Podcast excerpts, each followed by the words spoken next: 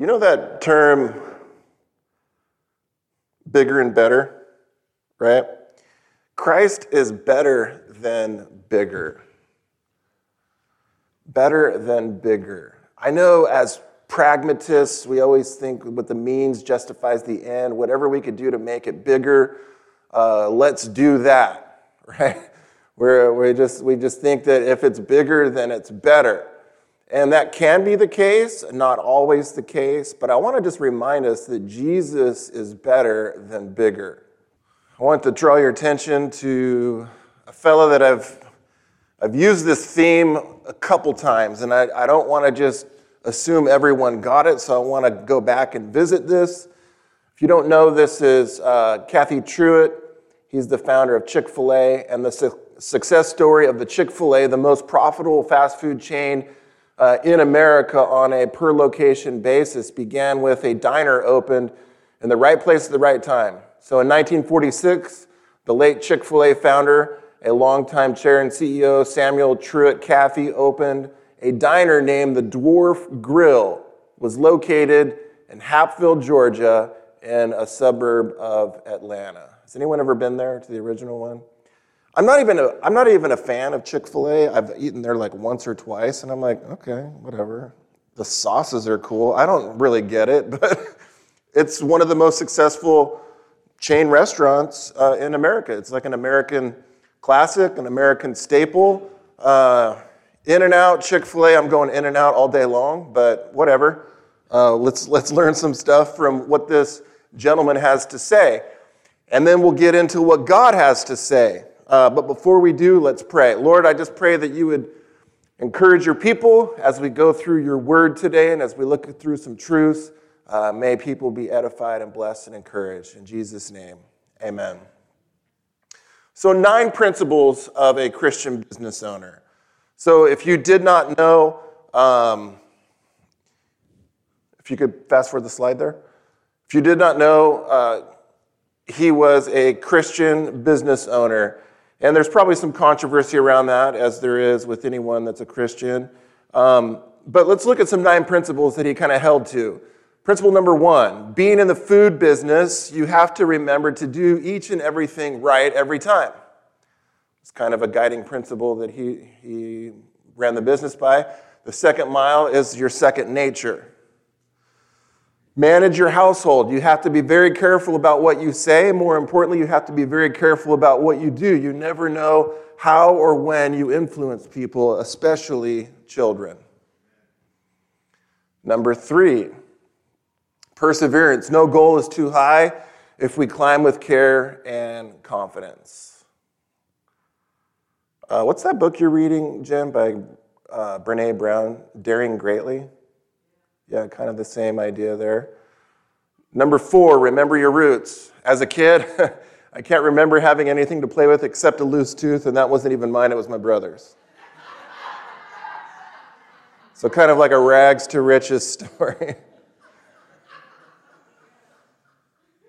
a lot of people are identifying with that. I hear some dentures rattling around when you're laughing. Okay, okay. Hit a nerve, huh?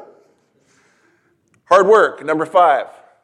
It is when we stop doing our best work that our enthusiasm for the job wanes. Uh, we must motivate ourselves to do our very best and by our example lead others to do their best as well. Good principle, hard work. The Bible says that too, right? It's all over the Bible. Uh, hard work. Go to the ant, you sluggard. Um, there's all profit in labor. And of course, we don't work for the free gift of salvation. We do our work from it, but we still do good works, but not, we're not working to get, we work, we're working because we already got, uh, but we still do hard work, and that's a good principle. Learning ability. I wasn't all that bright. I had difficulty keeping up in class. I had always carried with me a bit of an inferiority complex regarding socializing at school, and I never felt confident about dating girls. But I enjoyed my work and I enjoyed the rewards of working. As I read Mr. Hill's book, I realized I could do anything if I wanted it badly enough. Right? And you've heard that with people with dyslexia, people that haven't finished high school even, uh, went on to do great things. And so, learning ability. Next, Loyalty of your people is key to most any business success, which is true. Brand loyalty, right? This is a company that's the most successful, and they've got brand loyalty galore. Number eight, discipline. Why do we close on Sunday? Well, it started back in 1946 when I opened my first restaurant, a 24 hour coffee shop called the Dwarf Grill. After the first week, I determined that if I took seven days a week to make a living, I should be in some other business. Two, it was my conscience that I had to live with. I just never could come to the idea of dealing with money on the Lord's Day. I became a Christian at age 12. That's not to say that everything I've done since that time is becoming to a Christian, but I believe the Lord has blessed us because we recognize Him on this special day we call Sunday.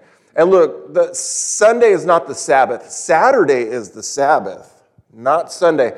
Sunday is considered in the Bible the first day of the week because that's the day that Jesus rose from the dead. The Sabbath in the Bible is the seventh day, which would be Saturday.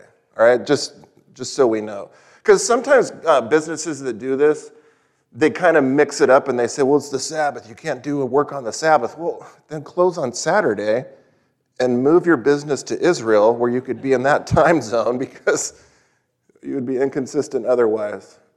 And last, faith. Number nine. I believe that you can combine biblical principles and good business practices. I testified before Congress on how to be honest and successful at the same time. That's a novel idea. you have to do this, and you do do this with your business. Uh, any business owner would know, like, as a Christian, to be honest, fair, equitable, and successful at the same time when you're tempted to cut corners and to cut costs and to cut quality. Um, some people just kept those principles and said, I'm not going to do that. And as a result, he was successful. Um, so that brings me to this last point, which will be kind of like the segue into where I want to go today. And we're not going to be long. We're going to do the Lord's Supper here in a moment as we do our table talk dis- discussions. But it's this, it's this next point here. And I've made this before. When almost ready to roll up the, roll up the doors, shut the business down, as they were competing with Boston Market at the time that was that was kind of taking over the chicken uh, uh, side of the food service industry. The, the people on the board of Chick fil A were just struggling. They're getting desperate. They're wondering, like, huh, how could we, you know, how could we compete? How could we turn a profit? And they were always talking about we need to get bigger, we need to grow, we need to get bigger, uh, bigger, faster, stronger. Um, and then he said this in a meeting. He said, Gentlemen, tired of hearing you talk about us getting bigger what we need to be talking about is getting better. When we make it better, our customers will demand that we make it bigger. Have you ever been to a re- have you ever drove by a restaurant you're like why is there a line down the street and it's a little hole in the wall place? Have you ever seen that sort of phenomenon? It happened a lot when a lot of those food TV celebrities would find like these obscure, off the road, off the beaten path uh, restaurants, and they're saying it's the best burger, it's the best this, it's the best that, and no one ever heard about it but the locals. And then when it goes to national TV, then you can't even get a spot because there's like a two hour wait to, to get that said burger. Well, after those places experience that, it's not the aesthetics of the building that drew the people there, it's the food. Good food in Sunday school, by the way. We had donuts, but we had a good lesson in Sunday school. Hopefully, the messages that come from the pulpit, from whoever teaches or preaches or shares and communicates the Word of God, that they're giving good food. And I think if you give good food, no matter what the building looks like or the location, um, that that good will attract, you know, a bigger uh, audience. And then if there's a bigger audience, you know, then you have to, uh, or if, if we're going to make it bigger, we got to make it better. I believe this God believes in better. God believes in better. And here's some verses just to go along with that. Proverbs 8:11 Wisdom is better than rubies, and all the things that may be desired are not to be compared to it. Wisdom is better than rubies. You could define that. It's better than being rich. Proverbs 15, 16. Better is a little with the fear of the Lord than great treasure and trouble therewith. Very next verse. Better is a dinner of herbs where love is than a stalled ox and hatred therewith. You kind of know what God's trying to convey. He's trying to say, look, if you got humble means and you have love, that's better than having, you know, like all the food and all the, the delicacies you could ever want. It's better uh, to have a place of love. Better, in Proverbs 16 8, better is a little with righteousness than great revenues without right. How much better is it to get wisdom than gold and to get understanding rather to be chosen than silver? Better is it to be of a humble spirit with the lowly than to divide the spoil uh, with the proud. Let's go to the next slide. He that is slow to anger is better than the mighty, and he or she that rules their spirit than he that takes a city. This is ancient wisdom here. This is ancient, timeless wisdom. Better is a dry morsel and quietness therewith than a house full of sacrifices with strife. Better is the poor that walks in their integrity than he or she that is perverse with their lips and is a fool. You getting the theme here? Like, God's all for better. If it, before it gets bigger, it needs to get better. And these are God's principles, and this is, this is the mind of God on what better looks like. Proverbs 19:22, the desire of a man is his kindness, and a poor man is better than a liar. Proverbs 21 9, it's better to, this is my wife's favorite verse. Better to dwell in the corner of a housetop than with a brawling woman in a white house. I had to put these up there. Better is it to go camping for long periods of time than to dwell with a contentious and angry woman. Or fishing trips, just saying. Or golf, or golf weekends, just saying. No. Women are, well, my wife's actually going on a, on a ladies' trip. She's like, yeah? it's better to go like a week with your girlfriends too than to hang out with you, buddy. Um, look at the next slide Proverbs 27, verse 5. Open rebuke is better than secret love. No one likes to be rebuked or to be told what's up. For example, I walked out, I walked into the room today, this morning, and I just had toast.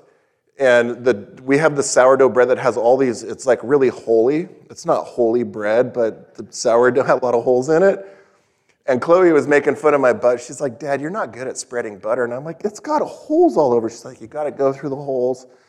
So I, I did Chloe's advice. And then when I ate it, I had big globs of butter on my beard. And then I walked into the, uh, into the bedroom where Jen was getting ready. She's like, Ooh, gross. What's that white stuff all over your face? And I looked in the mirror and I'm like, dang it, it's like a whole bunch of butter. And I just like, I'm like beard oil, uh, moisturizer. but that open rebuke is better than secret love. What if my wife was like, I love you, babe, have fun at church, and not said anything? That's like, you don't even tell your buddy he's got toilet paper hanging off his shoe. You're like, hey, man, enjoy your lunch with all your, your work buddies. So Proverbs 27:10, your own friend and your father's friend forsake not, neither go into your brother's house in the day of calamity, for better is a neighbor that is near than a brother that's far off. Obviously, relationships are better uh, than being in isolation. Proverbs 28 6, better is the poor that walks in his uprightness than he that's perverse in his ways, though he be rich. Moving to Ecclesiastes, same author, God, but using the wisdom of Solomon, who was the wisest of all. Better is a handful with quietness than both hands full with travail and vexation. What's that saying? Bird in the bush, hand in the. Yeah, I don't know if that has any relation. I can't even remember. this one is with the chords, but it's talking about relationships. Uh, Ecclesiastes 4 9. Two are better than one because they have good reward uh, for their labor. 413. Better is a poor and wise child than an old and foolish king who will no more be admonished. That no more be admonished means like you're, un, you're if the day we become unteachable, that's not better. We kind of talked about that in Sunday school too. Uh, we're always growing in the grace and the knowledge of Christ. No one's crossed any finish lines. And so, like if you you know if you've reached the zenith of man's like dwelling and domain, and you're the king, and uh, you're like you've arrived, so to speak, and you've got all that you want um, temporally speaking, and, but you can't learn anything new, and it's, that's not good. That's what, that's what the Bible's saying. That's what the king that had everything is saying, by the way. Ecclesiastes 5 5.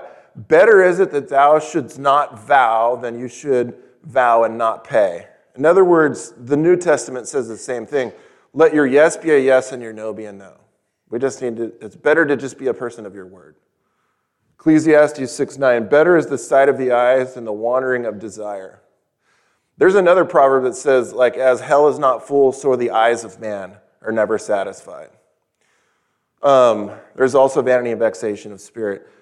Ecclesiastes 7 3, sorrow is better than laughter, for by the sadness of the countenance the heart is made better. And I think the idea there is it's not that it's good to be sad but the resolve, the resolution, right, um, is better than to just not have to experience anything in life at all. Ecclesiastes 7 5, it's better to hear the rebuke of the wise than for a man to hear the song of fools. And I'll tell you what, today the song of fools, you know what I'm saying? I was just making an observation with Jen. We were, we were at the beach the other day, and we're going through this marriage book, and we're, it's a workbook. Um, uh, it's called How We Love. I would encourage everyone to look into the website, take the, the love style quiz, it's free. Um, but we're going through this How We Love book, and have you ever, I noticed this at the beach, but I've also noticed this at restaurants people in relationship with, I don't even know the dynamics, but they'll be sitting at lunch and they'll be on their phone. And I was asking Jen, I'm like, God's creation is so awesome. We were seeing dolphins uh, swim by, just waving to him a little bit. Hey, bud. Um, but people on their, I'm not saying like don't be on your phone. Um, you know, use your phone as a tool, but I mean, does it have control over you or do you have control over it? And I thought, man, people are missing so much of life. I'm not mad at the people, I'm just kind of mad at the idea that you're missing so much, you know, relationally and all that kind of stuff. And I think this is kind of the idea here. Um, it's better to be real and, and, relational than to just be distracted with uh, nothingness. Better is the end of a thing than the beginning thereof. Um, and the patient in spirit is better than the proud in spirit. Say not where, or this is going to be the last verse for this section before we move on to something else and then we'll be done. It's really short today. But this is good for the church, especially for a pastor that comes into a church with a long history. Say not, why were the former days better than these? For it is not from wisdom that you ask this you ever been to a place like, oh man, you could do this with your generation too. There's a, there's a, there's a generation, there's multi generations in here, right? From your screen babies, that's the generation that's born with the screen. They call them screen babies. There's uh, Gen, Gen Zs, uh, then there's the millennials, then there's Gen X, that's me. Uh, there's the baby boomers, and there's the, you know, the greatest generation that's ever been around, and especially those guys and gals, right? Why were the former days better than these? Uh, in therapy, I was just talking to someone the other day about this very concept. The past is for depression, the future is for anxiety, but the present. And I couldn't say the rest of it, but the present is for enjoying the Lord Jesus Christ. Remember how Jesus said, He says, Don't worry about tomorrow. Don't worry about tomorrow. I mean, you could be depressed when you look in the rearview mirror and the objects in the mirror are closer than they appear. I get it. And you could be anxious about the future because you don't know uh, what the future holds, but you can know who holds the future. It's a quote from my aunt. Um, but the present, we were teaching practicing the present, being in the present, being in the present. And um, we could always be looking in the rearview mirror. Why are the former days better than these? But what I'm trying to get at is how could we look forward in faith and in hope and understanding that Christ is better? Do we believe in better? Do we believe in better? Now, I, want to, I just want to pull this, these two verses out of the Old Testament just to draw this thought. This first one here from Exodus chapter 14. Given, let me give you the context. Israel was in slavery for 400 years. They were eating leeks and garlic. They had a whip on their back. They were working for a government and a, and a, uh, and a system that were not congruent with their monotheistic uh, beliefs in God, and this was a polytheistic pagan culture, and they were there for 400 years. And then you know the showdown between Moses and Pharaoh let my people go. And finally, you know, the people were delivered out of uh, Israel. They crossed the Red Sea. And then they're on the other side of the Red Sea and they're wandering for 40 years. Now, they had the faith to be led out of Egypt, but they didn't have the faith to be led into the promised land. Christian, a lot of times we have the faith to say, Jesus, come into my heart and save me. And a lot of times we don't have the faith to walk and to abide in Christ. Like it says in Colossians 2 6, as you have therefore received Christ Jesus the Lord, so walk in him. Not a striving, but an abiding. Not like a um, not like a, the, this trying really hard, but this trusting. And so the Israelites, they got their eyes off of the Lord. They put their eyes on their circumstance. They were in their tents. They were murmuring. They were complaining. They complained about Moses. They complained about God. They even said in Deuteronomy chapter 1, why does God hate us and why does God want to kill us? Those were incorrect thoughts ascribed to God that weren't true, but yet they believed it. And so, from Exodus chapter 14 and verse 12, they're immediately um, in a circumstance where they think like this is this doesn't make sense uh, to my logical cognitive thinker and it says is, is not this the world or the word that we did uh, tell thee in egypt saying let us alone that we may serve the egyptians for it had been better for us to serve the Egyptians that we should die in the wilderness. Really? So slavery is better than your freedom in Christ, though your freedom uh, requires that you have faith in a God who believes in better. But do we believe in better? Look at this next passage. In Numbers, part of the Pentateuch, the first five books of the Bible, it's just a census, really. And the, the title of the book, Numbers, is because the number that went out of Egypt is not the same number that went into the promised land. Only two that left Egypt were the OGs, the originals that came out of Egypt, was Joshua and Caleb, because they left by faith and then they entered by faith. So Numbers 14:3 says, And wherefore has the Lord brought us into this land? To fall by the sword, that our wives and our children should be prey? Were it not better for us to return into Egypt? And you see this cognitive dissonance here to where it's not better to be in slavery.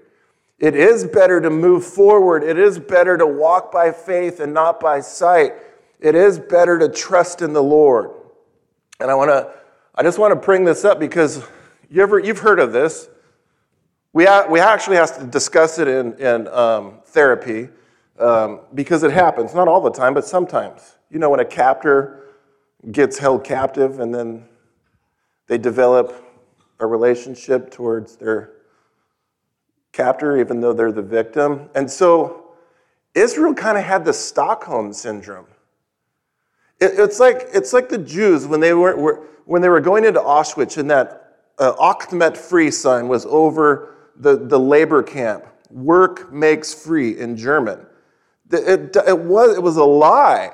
And so, so it was where the Israelites were murmuring and complaining and they didn't want to go forward. They didn't believe God is better. They thought it was better back in slavery, and it wasn't.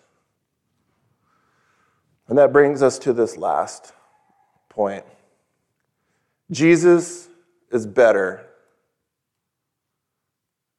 Look at Psalm 63 3. Because thy loving kindness is better than life, my lips shall praise thee. Walking with God is better. Walking by faith is better. Hebrews 8 6. But now has he, Jesus, obtained a more excellent ministry by how much also he is the mediator of a better covenant. We're going to do the Lord's Supper here in a minute.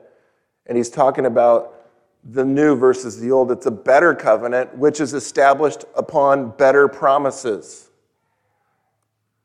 Hebrews 6 9. But, beloved, we are persuaded better things of you and things that accompany salvation, though we thus speak. We are persuaded of better things of you. You have a better future. Those that have received Christ by faith alone and Jesus alone, the things that accompany your salvation, there's better things. And in Hebrews chapter 12, when you go to that faith chapter, it's like we, we're looking for a better city, a better country, uh, a better future. He says that over and over again in Hebrews uh, chapter 12. And those are the things that accompany those that have salvation.